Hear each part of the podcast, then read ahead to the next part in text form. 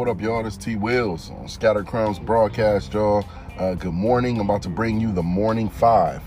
Put in today through the devotional reading of 1 Corinthians chapter 16. I'm going to put in at verse 22. If you know anything about me, one of my favorite words is in this verse here. So it says, if any man love not the Lord Jesus Christ, let him be anathema, Maranatha. If any man love not the Lord Jesus Christ, let him be anathema, Maranatha. Man, this right here, Maranatha, is one of my favorite words in the Word of God. These are Syriac words, all right? So it's Maran and Etho, which means the Lord comes or the Lord will come, all right? So this expression is added to anathema. Anathema means to be accursed.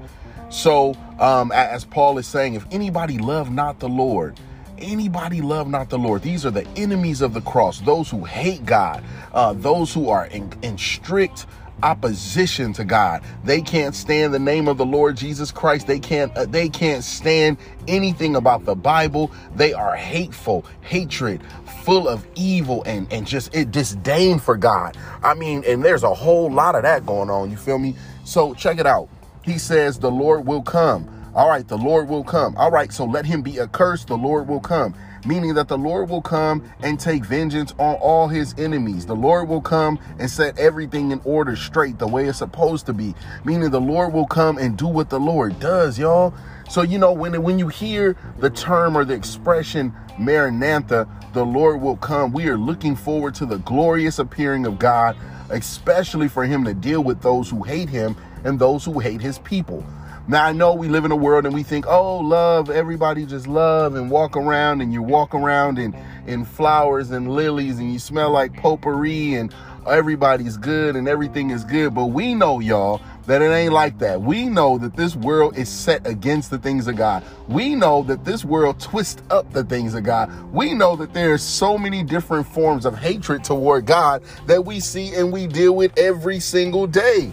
This is no surprise to us. I mean, matter of fact, you can walk around and say God to people. Oh, God is going to bless you. Oh, your blessing is coming. Oh, you can go on and on about the Lord, about God in general. But as soon as you mention the name Jesus, it puts people in an uncomfortable situation, especially those who hate him. So many people hate the name of the Lord Jesus Christ. We think, sometimes we may think, oh, these people just don't believe. No, people hate it.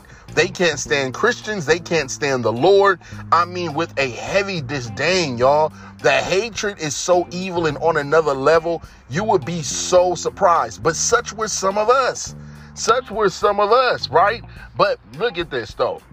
The thing about it is when the Lord had called us out of darkness into his marvelous light, elected us and predestined us for the kingdom, us who are in the kingdom, we have no hatred toward God. Matter of fact, Deuteronomy 6:5 says, the first commandment, thou shalt love the Lord thy God with all thy heart, with all thy soul, with all thy might, right? So that means that the first thing is to love God. So if a person is in complete opposition and hates God, those are the enemies of God. Love and hate are very strong. Glory to God. So in this Maranatha, the Lord will come and he will bring his vengeance upon those who hate him. And if you read your Bible, you will know that this is a fact. This is something to come. The Lord will deal with all those who hate him. Matter of fact, you can also find in Deuteronomy where he says that he will visit these people and their children, those who hate the Lord. So it's not, and we think everybody's a child of God, but everybody's not a child of God.